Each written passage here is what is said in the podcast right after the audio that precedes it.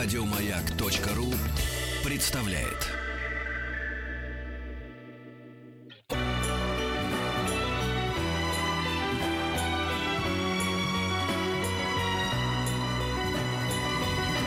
Спутник кинозрителя. Антон Долин у нас в гостях. Выступил, э, выступил немного мини-маркобесом, потому что мы стали говорить про Микро-маркобес, 666. я бы даже сказал. Да, да, да, микро-макробесом, да. Да, он сказал, да, говорит, вся нумерология вздор, мы тут сошлись, говорит, а, а зодиак нет, тут же почему-то.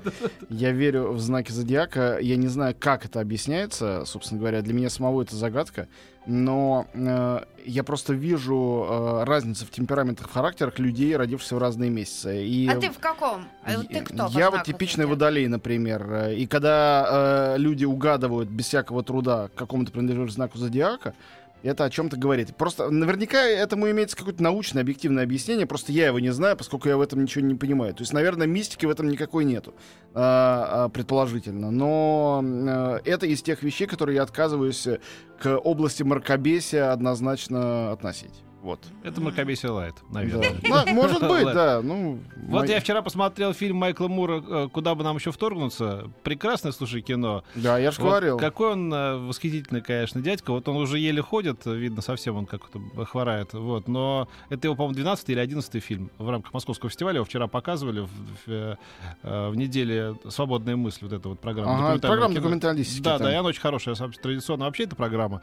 А, Майк- а Майкла Мура они решили поставить на закуску и, и не ошиблись, потому что это великолепное, совершенно умное, э, талантливое произведение. Да, не буду спорить, так оно и есть. А, Московский фестиваль сегодня закрывается, уже как-то странно что-то на нем объявлять э, или о чем-то рассказывать, поэтому я э, только одну странную маленькую вещь расскажу, потому что она э, будет тянуться до 17 июля. Вот, она действительно необычная, э, и, собственно, этой необычностью симпатичная. В рамках Московского фестиваля открылась выставка, она называется «Предвидение». И она приурочена, не удивляйтесь, э, э, 30-летию аварии э, Чернобыля. И э, это выставка, где показана м, живопись художника э, Петра Беленка. Это был такой художник, э, малоизвестный, умер в 91 году. Он известен тем, что, э, живя в Беларуси, он... э, э, картина его из собрания музея Анатолия Зверева. То есть хороший музей, э, это все соорганизовал. Э, Вот, э, что он э, в 70-х годах писал э, очень страшные апокалиптические картины, э, которых, в общем-то, предсказал Чернобыль, получается, к разговору о мистике. Ну, то есть э, речь не идет о том, что м, там было там слово Чернобыль или еще что-то такое, но во всяком случае э, там совершенно конкретно показаны э, кошмары, раздру- э, разрушения, апокалипсис и так далее. Ну и как все знают, э, это уже общеизвестный факт, что э, Ан- Андрей Арсеньевич Тарковский сделал свой фильм «Сталкер», который показывает тоже такой мир после катастрофы, после разрушения, э, тоже перед, ну, за несколько лет до того, как случилось все в Чернобыле. И это вместе с фоторепортажем с места аварии э, в Чернобыле э, вместе составляет такой странный, э, такой межконфессиональный, не знаю, как еще это назвать, проект в электротеатре. Это бывший театр Станиславского, который на Тверской. Называется «Предвидение». Вот, необычная вещь. Э, Конечно, мое внимание к ней э, привлекла, понятное дело, фамилия Тарковского и то, что там кадры из «Сталкера» задействованы и часть этого всего. Ну, рекомендую. Это необычная штука, э, совершенно ни на что не похожа. Возможно, вам это будет интересно. Вот, и точно вы такого нигде никогда больше не встретите и не увидите. Теперь к релизам этой недели. Неделя очень яркая. А, Единственное, что на ней среди многих фильмов выходящих нет ни одного, который, ну, так однозначно хотелось бы записать моментально в шедевры. Несмотря на это, а, все четыре картины, которые расскажу, они заслуживают внимания в разной степени, но заслуживают. И а, лучший из них, на мой вкус, конечно, это новый фильм Стивена Спилберга «Большой добрый великан». Я уже читала интервью, Да. которое ты брал. Ну да, я Спилберг. же рас- рассказывал, что встречался со Спилбергом в Каннах, обещал. Интервью опубликовано действительно на сайте Афиши. А что такое большой и добрый великан? А, Ты работаешь еще где-то, кроме маяка? тебе лучше не знать об этом. Мне послышалось просто. Стук Да. по стук. Да, да, Будем считать, что так. Так вот, а, Большой добрый великан. Это, э, во-первых, это экранизация суперкультовой английской сказки. Она в России переводилась, сейчас она переиздана. Тут, конечно, она культовым статусом не обладает. Обладает им в англоязычных странах, прежде всего в Англии, где она была написана, и в Америке. Это сказка Рольда Даля. Если вы не знаете, кто такой Рольд Даль, э, то это классик английской литературы, в том числе детской. У него замечательные таинственные рассказы для взрослых. И самое, наверное, известное его сочинение, которое вы знаете хотя бы по Про, экранизациям. про- про семейство лис. да? Нет, про лис, конечно, да, но это не самый. Самый известный Чарли Шоколадная фабрика, я Ага. уверен. Да. А, да, а, вот этот вот а, Мистер беспо- Фокс. бесподобный мистер Фокс, это тоже он. И вообще Даль чего только не писал. Он, он замечательный. Ну, он действительно классик, там, как современный, не знаю, Милн или Кэрол. Ну, более современный. Столетие со дня рождения, все-таки он писатель 20 века. А, Это он писал этот рассказ про с неожиданными рассказ с неожиданными э, концовками, когда там он описывает Да. женщину, которая мучается, мучается от родов, долго описывает женщину, э, которая мучается, мучается, не может родить, и в конце он говорит: Поздравляю, фрау Гитлер, мальчик. Да, э, безусловно. Это именно те его взрослые рассказы, о которых Ага. я сказал. Нет, он э, человек э, ну, важнейший для культуры 20 века. И мне предлагали, поскольку в Англии совершенно его культ, в этом году съездить по местам его, его дом-музей и так далее. э, Звали, но там мне, как всегда, это совпадало с какими-то эфирами, чем-то еще, и я не смог. Но э, чего он только не делал, на самом деле, кроме бесподобного э, мистера Фокса и этого, и существует... э, я смотрю 40 разных э, фильмов или мультиков, сделанных в той или иной степени по тому, что он написал. А, э, например, я ужасно люблю фильм э, «Ведьмы» по его тоже сказке Николаса Роуга с Анжеликой Хьюстон. Не знаю, ты видел или нет. Мгм. Потрясающая история про двух детей, которых в мышат там превращают ведьмы на каком-то международном конгрессе ведьм. А, да, да, да. Чудесно. Ну, то есть, как сказать, сказки-то у него сказки. Но они не очень-то такие детские и веселые. То есть они совершенно детские, но даже, как и Чарли Шоколадная фабрика, довольно жутковатые. И Большой Добрый Великан тоже такой. Судите сами. Это история девочки, которая живет в сиротском приюте. Уже хорошо. Ее э, ночью похищает кто-то, выясняется, что это великан. А Он боится, что она подсмотрела за ним, потому что он по ночам шастает по Лондону. А, и он ее относит в свою страну. А страна, где живет э, некоторое количество великанов, Черт, я не открыл себе, потому что наизусть, конечно, не вспомню. У них чудесные имена. Их зовут там типа ребенка загрызу, кости прожую. Это их имена такие. Вот. Это прям в- это в нашем переводе. Да, так да, да. Ну и в смешно? оригинале точно А, так же, только по-английски. Ну, можете, пока я рассказываю, залезть и посмотреть эти имена. Они очень, конечно, э, забавные. Э, И великан, который его похитил, его зовут, попросту называют его БДВ, это ее сокращение. И на самом деле мультфильм называется BFG, Big Friendly Giant, или БДВ, Большой Добрый Великан. Но у нас почему-то от этого сокращения ушли, назвали просто Большой Добрый Великан, что выглядит так очень как-то слащаво. Вот. э, э, И, соответственно, девочка попадает в мир великанов, где единственный э, великан-викторианец этот самый БДВ. А вокруг живет еще шестеро чудовищных каннибалов, которые ходят в мир, чтобы жрать детей.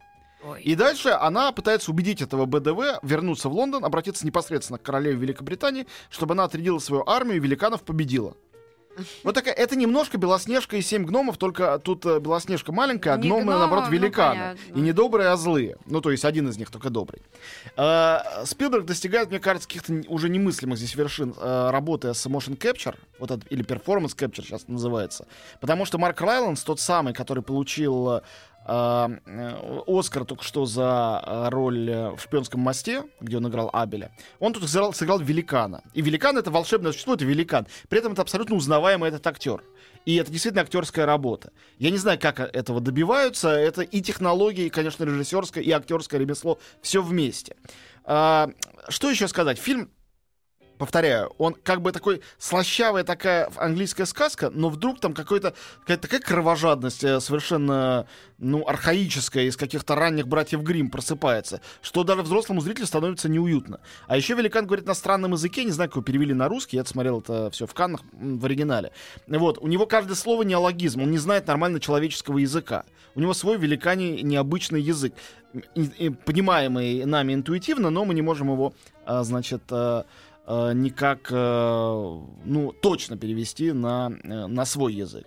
Я просто трейлер сейчас смотрю, и так как-то а, жутко, Да, да. жутко красиво. Чудесная прикольно. девчонка Руби Барнхилл, это Ага. первая ее роль, э, она в главной роли. Ну, Спилберг умеет работать с детьми, это не новость ни для кого, и во взрослых детских фильмах. И э, Спилберг считает, что это его первая сказка. Он говорит, «Ин- инопланетянин это не сказка, это научная фантастика. Э, Крюк это ревизионистская такая версия, это тоже не сказка. Это Большой Добрый Великан, говорит, первая моя сказка.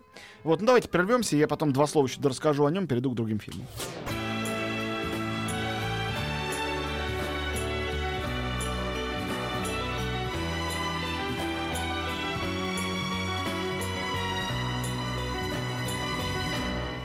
Спутник кинозрителя. Вот, я забыл сказать еще о некоторых людях, которые вместе со Стивеном Спилбергом делали «Большого и доброго великана». Важно их упомянуть. Во-первых, оператор здесь по-прежнему Януш Каминский, он, конечно, гений. И мне очень нравится, как такие гениальные операторы, когда этого это делал Любецкий, работают вот с вымышленными мирами. То есть они снимают на фоне этого грин или блю-скрина, все на компьютере нарисовано. Где тут, спрашивается, оператор? Оператор все равно везде. В выборе света, цвета, а, а, ракурса, движения камеры. И тут это ужасно интересно сделано. Большей частью все происходит в нарисованном Лондоне и в нарисованной э, э, этой самой э, Великании. А дальше Джон Уильямс э, написал, по-моему, замечательную трогательную музыку. Я вообще поражаюсь, что ему сильно за 80. Э, Он не только... Ну, второй такой есть человек Эннио Мариконе. Два композитора, которые, невзирая на возраст, продолжают писать офигительную музыку. При том, что у каждого, ну, какие-то сотни фильмов э, в прошлом. Я не знаю, откуда берется такой талант. Я не понимаю. Потому что любой человек, работающий в кино, актер, оператор, режиссер, в какой-то момент иссякает от количества, если его так много. А эти двое нет. Это особенность, видимо, кинокомпозиторов. Кажется, ты написал уже все свои лучшие мелодии, да хватит уже.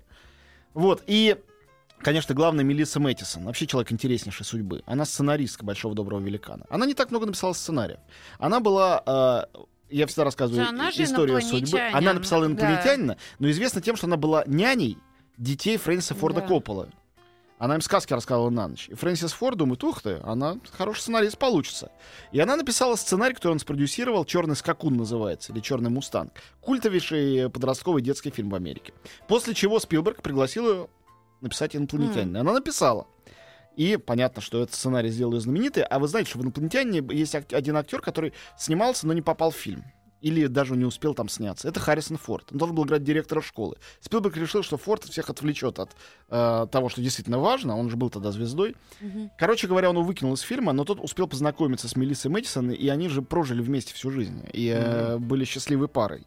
А Мелисса Мэттисон э, умерла в прошлом году. Успела написать этого большого доброго великана. А там же тоже очень интересное в интервью. Он тебе рассказывал историю про этого большого доброго великана, что он хотел снять этот фильм, потом узнал, что сценарий она же, Да, да, да, да, да, да, и не мог уже от Да, этого ну, по-моему, отказаться. последние лет 15 э, Харрисон Форд живет с этой вот э, Калистой Фолхарт. Да, да, нет, ну они много Ну лет да, ну прожили да, ну да, вместе, э, был счастливый долгий брак. А э, мне еще очень понравилось, вот он Антону рассказывал, что как бы я прочитал этот сценарий, но был занят другими проектами. и Да, потом ну, я может, себе... бесконечно. И потом, говорит, я себе сказал, что если это мой, то он ко мне вернется. Этот сценарий так произошло, и вот фильм получился. Да, именно так. В общем, это со всех сторон этот большой добрый великан э, необычная сложная история. э, И, конечно, это фильм, который и взрослым тоже будет интересен, не только детям. А Э, вот спрашивают, 7 лет можно? Там даже начинается для детей, которые достигли 6 лет, по-моему. Ну, на мой взгляд, можно, и я титры. своего шестилетнего вот жду, он в субботу приедет с дачи и поведу его. Но э, это такая сказка местами э, угрожающая. Она не то, что такая сладкая и веселая всегда.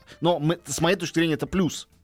Понятно, не все родители так считают, и для меня это точно Ну, давайте про другие фильмы Да, поговорим. хорошо, поехали к другим картинам быстро. Значит, э, легенда о Тарзане, или же Тарзан. легенда. Как всегда, у нас зачем-то поменяли местами слова. Называется The Legend of Tarzan. Зачем? Э, Значит, э, Тарзан... Тарзан 2.0 еще Да, почему?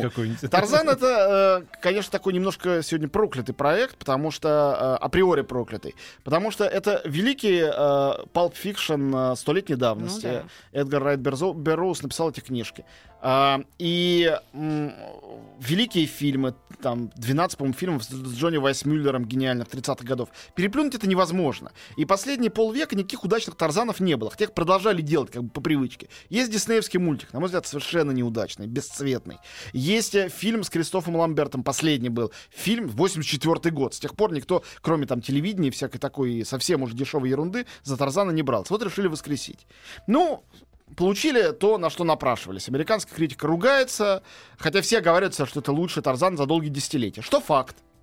И это действительно, на самом деле, это неплохой фильм. Как И главное- понять? Хорошо, плохо, ничего не понятно. Объясняю.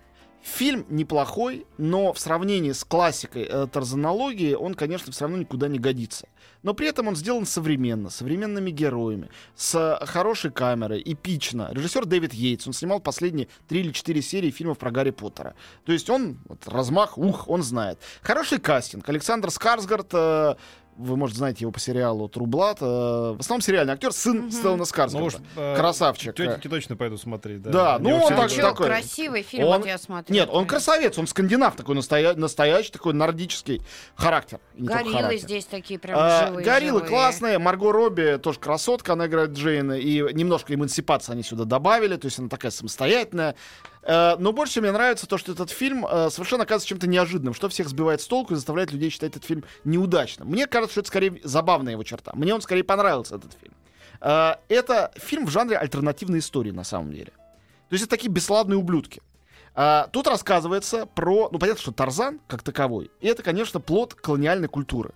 Мгм. А, обезьяны те же самые добрые туземцы, там и добрые туземцы присутствуют. И белый человек, на самом деле он лорд, поэтому он король обезьян, поэтому он самый лучший. Все понятно, и поэтому сейчас немножко такая стыдноватая Ну вся да, история, да. хотя и прекрасная Неловко, да. развлекательная литература. Чуть-чуть неловко. Да, да. Тут они все это решили перевернуть. А, действие перенесли, во-первых, в Конго. И это история про короля Леопольда, о котором, я считаю, надо снимать все время в фильме. Это ведь история замалчиваемая. В Брюсселе стоит ему памятник. А король Леопольд — это самый, э, считается, кровавый массовый убийца в истории. Хуже Мао Цзэдуна, Сталина и Гитлера. Потому что он э, э, население Конго, добывая себе слоновую кость, золото и прочее, ну, просто уничтожил. Отрубал им руки, ноги. Чудовищно это было э, волей одного монарха. И он выжил из этого несчастного Конго финансово все, что можно было выжить. И э, вся красота города Брюсселя, очень мной любимого, построена на эти деньги примерно. Вот, ну, к сожалению, это так. И это такой неудобный момент Вот в я- я думал, европейской что- Почему мне истории. так Брюссель не нравится? Почему, мне кажется, там все копии, вт- вторые, вторые копии всего, что есть в Европе. Да, да. Брюссель, на А мой вот взгляд, я понял. конечно, красивый, но есть такой момент, э, что все это на крови. Ну, как очень многие красивые города построены на крови. Мы-то думаем, что Леопольд это кот. а Тебе оказалось, что это еще и король. Ну и да, и он не желает жить дружно. Он человек был, видимо. не мог Давайте программу шутку, сделаем, узнаем про Да. него. Короче, Давайте, а, кстати, хорошая идея. э, да, о нем надо рассказывать. Он, Юс, давай он, про Леопольда найдем кого-нибудь, кто он был расскажет. чудовищный. Кот? э, Не кот, господи, король Леопольд. Да, не кот.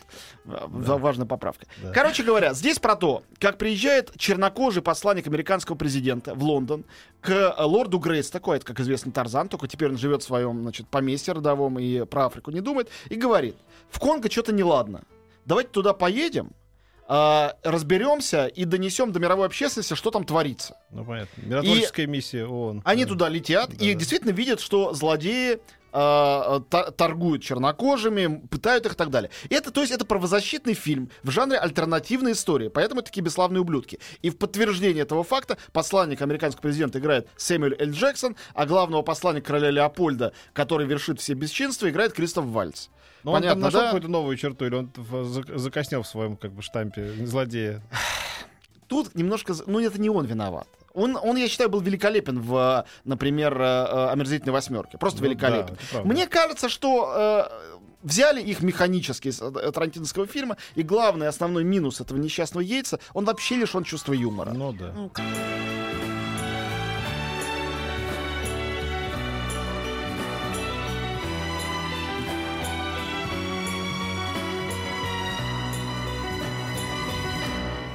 Спутник кинозрителя. Продолжаем. Продолжаем. Значит, очень коротко Тарзан. э, он не так плох, как его будут малевать. Э, это э, картина, главная трагическая проблема которой в том, что она пытается, будучи всего лишь Pulp Fiction, ну, с маленьким социально-политическим э, подтекстом, пытается слишком серьезно себя принимать. Непонятно с какой стати. Это развлекательное кино подростковое, сделанное довольно красиво и эпично с отличными актерами. Да, они там не проявляются отличными актерами, а просто двое проявляют красивыми мужчины и женщины, а обезьяны хорошими на компьютере нарисованными обезьянами, э, а, соответственно, буйволы, крокодилы и бегемоты тоже. Они такие реалистичные. Да, я ну сегодня это умеют. Вот, поэтому, в общем, э, при всей старомодности, неуместности, странности, серьезности, я желаю этому проекту удачи, а не неудачи. И э, еще две картины у нас осталось. Во-первых, есть фильм «Разрушение». Это классический пример, когда э, такое очень часто бывает, когда какой-нибудь довольно средний режиссер э, раз и ему повезло. Э, обычно это бывает с Оскаром. Вдруг э, он получает что-то такое и оказывается в зените э, этих самых э, каких-то прожекторов. Он, он не знает, как себя вести в этой ситуации. Этот режиссер Жан-Марк Вале, канадский, который сделал Далласский клуб покупателей. Он совершенно неплохой режиссер, но просто не очень хороший. Очередная замашка на какой-то... Прям приговор. Да. Нет, это не приговор. Это... э, Ну, это какая жизнь? Да никакая. Ну, у Платонова, кажется, было. э, Жизнь вокруг была ужасно невыносима, а так вроде ничего. Да. да. Так это очень точно описывает... Прекрасно, да, Да. да, да. В общем, э, Жан-Марк Вале сделал Он фильм... хороший, что неплохой, но только не очень удачный. Не очень хорош. Да, да.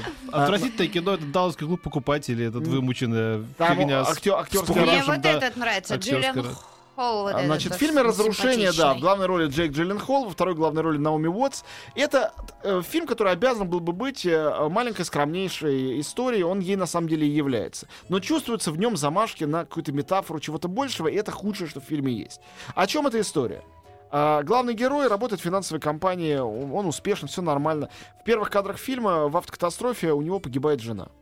А, и дальше, а, ну там хорошо, действительно, единственная вещь сценарно хорошо придумана, что он ждет новостей о том, жива она или умерла, и выясняется тут, что умерла, в коридоре больницы и пытается купить себе там шоколадку в автомате. А шоколадка застревает. И он а, а, фиксируется на этим, начинает писать огромное занудное письмо в, а, значит, customer service, а, поддержку клиентов этой компании, владеющей этим автоматом, что вы украли мо- мой там доллар и так и не продали мне шоколадку. И начинает рассказывать. Кстати говоря, у меня жена тут же тут попала в аварию и умерла и так далее. В общем, у него постепенно за- э, э, постепенно завязываются отношения э, с, очень постепенно, совсем не сразу, с девушкой из этого customer сервиса.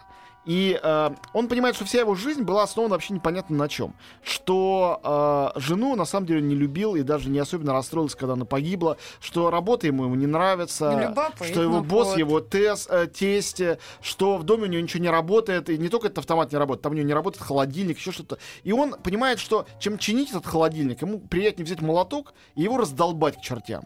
И дальше он начинает, он там устраивается, например, на какую-то не стройку, а вот э, разрушилку. Э, сам платит деньги рабочим, чтобы они дали ему кувалду и дали там все поразрушать. Э, человек, который хочет разрушить свою жизнь до фундамента для того, чтобы попробовать построить ее заново. Ну, то есть все это весь этот не без забавности сюжет, разыгранный неплохими актерами, в довольно банальный э, в результате пафос ударяется о том, что надо начинать с нуля, что смерть это не всегда конец, э, что человек может придумать себя заново и так далее и тому подобное. Ну, актеры симпатичные, хотя здесь они не в самых своих э, в потрясающих ролях, но мне приятно всегда видеть, может, не Джиллен Холла, но Наоми Уотс точно. Вот, э, она здесь очень хороша.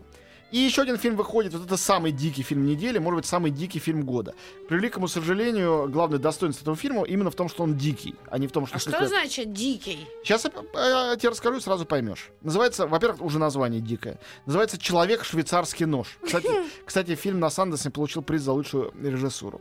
Режиссеры-дебютанты, бывшие клипмейкеры. Зовут их Дэн Кван и Дэниел Штайнерт. А, в титрах написано просто Directed by, Daniels. То есть М. Дэниелами. Вот эти Дэниелы сделали фильм, в котором есть, по сути дела, почти весь фильм, только два актера и персонажа. Один из них некий Робинзон, обросший бородой молодой человек на острове, который офигевает уже просто от э, ненависти к самому себе, к этому безделью. Фильм начинается с того, что он пытается на этом острове повеситься. Правда, откуда у него там э, э, веревка непонятна, но это не важно. То секунду, когда он хочет повеситься, он вдруг видит, как волны выкидывают на берег какой-то странный предмет. Он подбегает к этому предмету, обнаруживает, что это человек. Он в восторге, но выясняется, что человек это мертвый. И дальше начинается приключение этого Робинзона вместе с трупом. Труп становится его лучшим другом. Труп начинает с ним разговаривать. Труп, э, труп от э, всяких естественных химических процессов раздувает от э, газов. И воспользовавшись этим, э, Робинзон садится на этот труп, и на нем, э, значит, он гребет руками, как на лодке доплывает до следующего острова. Дальше они с трупом путешествуют, труп начинает с ним разговаривать. Оказывается, что у трупа есть свои какие-то предпочтения, мнения. Э, роль главного героя сыграл, нет, главный сыграл Пол Дэна, которого только что видели в частности, в роли, э, значит, Пьера Безухова в «Новой войне и мире», но вообще он и в фильме «Нефть» играл, прекрасный актер. Э, Дэниел Рэдклифф, он же Гарри Поттер, сыграл И роль... труп? Мертвеца, да. Вот, то есть весь фильм, он просто лежит в основном, иногда э, уголками губ начинает что-то говорить. Это о- очень дикое, странное Чьё кино. во- Мне кажется, мы не успеем в полном объеме поговорить о Бергмане сделал. сегодня. Не успеем. Давайте уж сегодня там про кино будем говорить. Тут не хочется смазывать э, рассказ об этом великом человеке. Хорошо, давайте через минутами. неделю. Мы хотели говорить сегодня об Ингмаре Бергмане, значит, это будет вам а, ну, не знаю, заброшенная удочка на Да. следующий раз. Да. В общем, тогда я два еще слова скажу про этого человека швейцарского ножа. А, это... Уже спасибо, сказал. Что, хватит? Не надо ну больше? теперь уже ладно говори, Я просто не представляю, вот во- больное воображение. Чье? Ничего больного, ничего больного в этом фильме нет, и это может быть его минус. Это Я подумал, это человек, у которого все в запасе, он такой. Я как-то представляю себе швейцарский нож, там все есть такое секое, какая-то раскладушечка и, и вилка. Ну вот это трупами, трупами на такой. Он оказывается волш- волшебным трупом. Он изрыгает из себя э, свежую воду питьевую и так далее. Не хочу все рассказывать. Я Может, помню, кто-то- был документа- с- док- прекрасный маленький мультфильм э, швейцарский, значит, э, швейцарский флаг. Ну, Это, как известно, такой красный крест на белом фоне. Вот, и все. Дальше под такую тирольскую музыку он начинает медленно-медленно вращаться, вращаться, вращаться по оси и достигает той же точки, в котором, ну, собственно, ничего не меняется. И голос за кадром. А еще говорят, что у нас в Швейцарии ничего не меняется. Да-да-да-да-да. Ну, в общем, смотрю, Редклифф здесь. И Этот фильм чисто американский и совершенно не швейцарский. Это типичное, на самом деле, хипстерское кино. Это такой фильм э, по мотивам Мишеля Гандри того же, только люди его сделали явно менее талантливые. э, которым ужасно нравятся, с одной стороны, неприличные шутки про э, фекалии, про мастурбацию, про вот эти вот газы пресловутые. С другой стороны, они пытаются сделать вид, что это все некий глобальный урок человечности, что наше тело это ведь тоже мы, и не надо испытывать к себе отвращение, а надо почувствовать, что в этом тоже есть что-то трогательное, милое. И отчасти это так, но это тоже, как и в фильме «Разрушение», в конечном счете выливается в какой-то набор невыносимых банальностей, которые максимально выпендрежным образом донесены до зрителя. То есть два знаменитых актера разыгрывают какую-то сюрреалистическую ерунду. Ну и маленький спойлер, разумеется, в какой-то момент выясняется, что это все не совсем в объективном мире происходит. М. Там есть э, маленькие такие спецэффектики, они тоже такие самодеятельные, вроде каких-то а, человечков оригами, тоже в духе Мишеля Гандри. В общем, э, э, огромная претензия на совершенную самостоятельность, самобытность и стопроцентную оригинальность без э, полного, честно говоря, выполнения э, всех этих обещаний. Они Я- не будут ни, ни на какие там фестивали, на Оскар? Они нет? были на Санденсе, Мгм. получили приз за лучшую режиссуру, два этих Дэниела. А, Дэниелы. А, ну, мне кажется, так, милосердно скажем, что это их потолок. Ну, и еще добавим к этому участие во внеконкурсной программе Московского кинофестиваля. м. Я не знаю, это, мне кажется, почетная миссия для любого американца. А, э, но кроме удовольствия наблюдения за хорошими актерами, которым, честно говоря, особенно нечего играть, э, я никакого удовольствия не испытал, больше недоумения. И самое обидное здесь плохое, то, что ты поначалу испытываешь такое удивление, ух ты, ничего себе, что вообще творится. А потом минут через ну, 25, а до конца фильма еще час, это чувство удивления абсолютно развеивается, ничего же от него не остается, и ты уже посматриваешь на часы. А если фильм такой дикий, такой странный, с такими актерами, а ты еще смотришь на часы, то это как-то, честно говоря, нехорошо. Это печально. Но, с другой стороны, не знаю, плюс это не плюс, но вот вы точно никогда ничего такого не видели. Вот такого фильма, такого сочетания разных странных, в том числе и раздражающих особенностей, вы не видели никогда. И потом, мне кажется, это же фильм, рассчитанный на а, такое очень особенное специальное чувство юмора. Но Я вот- это черный юмор, ну вот я сейчас ну, особенный черный юмор. Ну, Глум. Я уверен, что когда год будет заканчиваться, и мои коллеги-критики, особенно американские, будут подводить итоги, будут выставлять свои десятки лучших фильмов, обязательно кто-нибудь этот фильм туда вставит. Нужно будет просто показать свою лояльность такому кино, типа, что кинематограф не должен застаиваться, но ему нужно хулиганить, нужно панковать, ну, как бы, Ну, это опять же. хорошее слово хулиганить. Ну, мне я кажется, согласен с подходит. посылом, но фильм э, скорее для того, чтобы пожать плечами. И в этом смысле э, такой здоровой дикости в «Большом добром великане» Спилберга я ощущаю больше, э, хотя Спилбергу уже не с чего хулиганить и веселиться, и он уже человек не молодой вроде бы, и пора ему уже э, как-то отдыхать, а он способен эту жизнь в себе будить и ей радоваться. Размах какой. Мы сейчас послушаем Пензню, а потом еще поговорим э, на какие-нибудь киношные темы. Ага.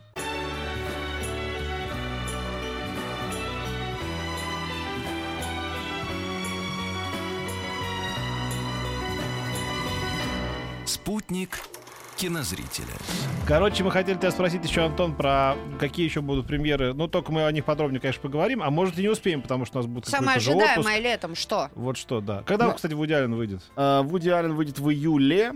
А, Ну, давайте быстренько сейчас пробежимся по тому, о чем я успею Релизы, сказать. как это теперь грамотно А, называют. Я да. тогда не буду смотреть совсем ближайшие, там пару недель, немножко подальше. Да, да. Вот 14 июля выйдет э, «Море в огне». Это фильм, победивший в Берлине, документальный про мигрантов, итальянский, совершенно замечательный. И это так здорово, когда А документальный как в фильм у нас России идут вот э, документальные фильмы? Иногда шикарно. Ну, для ограниченного проката. То есть есть там 5, 7, 10, 12 кинотеатров, в которых бывают просто полные залы. И, по-моему, это потрясающе. Это, между прочим, тренд последних 3-4 лет у нас. Раньше такого не было. Вот. а, Из попсовых премьер, конечно, «Стартрек. Бесконечность».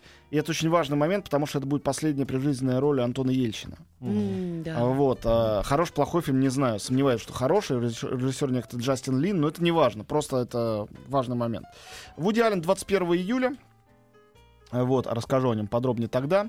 28-го выйдет «Новые охотники за привидениями». Пол Фиг, очень смешной режиссер, э, комедиограф, автор вот этого «Шпиона» прошлогоднего. Хороший режиссер. Со всеми теми ста- стариками, которые там играли в первом, да? Да нет, там суть в том, что теперь эта команда из женщин состоит. А, да, ну там, по-моему, кто-то из них все-таки ну, играет. наверняка. Типа Билл Мюррей, да? один? Да, а, значит, я не, просто не помню, кто, не буду врать. 4 августа выйдет э, э, Альмадовровский новый фильм, который все-таки по-русски, мне свои челюсти от этого, назвали все-таки Джульетта. Вот я хочу пойти. Героиню зовут Хульетта. Хульетта. Это испанский язык. Ну почему Джульетта? Ну, какой ну, Шекспир ну, какой-то вылез. Ну, что-то я Ну, потому что Хульетта да. неблагозвучно. Да, А давай. по-моему, благозвучно. А когда кому не благозвучно, тот пусть По-моему, в зеркало посмотрит. Ну, Ну что, посмотреть и сказать, что я Хульетта? Да. Почему нет-то? Ну, почему? Ну, Потому ну, что это красиво звучит Ну, прекрасно. Хульетта. Так и имя Хуан тогда будет дерьмо. Не, ну, Хуан еще Всё-таки туда, не сюда, Хульетта, да. Так, ладно. Что же ты, Иглесиас, помнишь, да? Это ваша проблема. Значит, выйдет 4 августа... Выйдет 4 августа «Отряд самоубийц» Дэвида Эйра. Это может быть очень интересный фильм э, с Марго Робби и с э, э, этим самым Джаредом Лито. Это антигерои из вселенной С э, Марго Робби Ди- Ди- любой фильм интересен. Это правда. Пока с она еще в вселенной форме. DC. То есть главный положительный герой там Джокер. Я думаю, что это должно быть неплохо. Как еще этот фильм называется? Он называется Марго Робби. Отряд самоубийц. Ну вот зачем ты это самое говоришь и сразу... Вот. э, И, э, наверное, фильм из попсовых фильмов, э, специально уточняю, которые лично я персонально жду больше всего от этого лета, но, может быть, я и обманусь. Это фильм «Бен Гур». Это новый Бен Гур Да, Тимура Бекмамбетова. Да уж хотелось бы посмотреть. Потому что э, у меня очень разные отношения к тому, что Тимур как режиссер и как продюсер делает в России. Но мне кажется, что даже Линкольн Охотник на вампиров, который все так разругали, по-моему, был совершенно очаровательный, очень смешной фильм. А уж его э, вот этот Wanted, а он особо опасен у нас назывался, с Анджелиной Джоли и Морганом Фрименом, по-моему, просто был шикарный кинокомикс. Он в Голливуде очень здорово работает, Бекмамбетов. И Бен Гур — это ремейк самого легендарного пеплума за всю историю Голливуда, о супер Оскаровского лауреата. Как он переосмыслил э, легендарную картину и что из нее сделал сейчас, мне очень интересно посмотреть. 18 августа выйдет, ну хотя бы давайте из чистого патриотизма все пойдем его посмотреть. Не знаю, что получится. И, э, наверное, последнее, э, что скажу про лето, должна выйти 25 августа картина «Служанка». Ну, госпожа ее называли теперь служанка. Служанка это роскошный эротический, э, э, лесбиянский э, триллер корейский, который был только что в Каннах в конкурсе. Невероятно увлекательный. Такой сумасшедшая сада-маза с детективным сюжетом. А, в, да, дух- в духе Расемона несколько раз рассказанная история и никакого отношения не имеет к тому, как мы привыкли, что там азиатское кино это что-то такое эзотерическое, сложное. Это вот прям огонь. Это эротический триллер в своем самом классическом понимании. Надо Люб- идти. Любой зритель, который этот жанр любит, будет в восторге. Спасибо, Спасибо, тебе, Антон. Хульетта. Хульетта. Хульетта. Еще больше подкастов на радиомаяк.ру.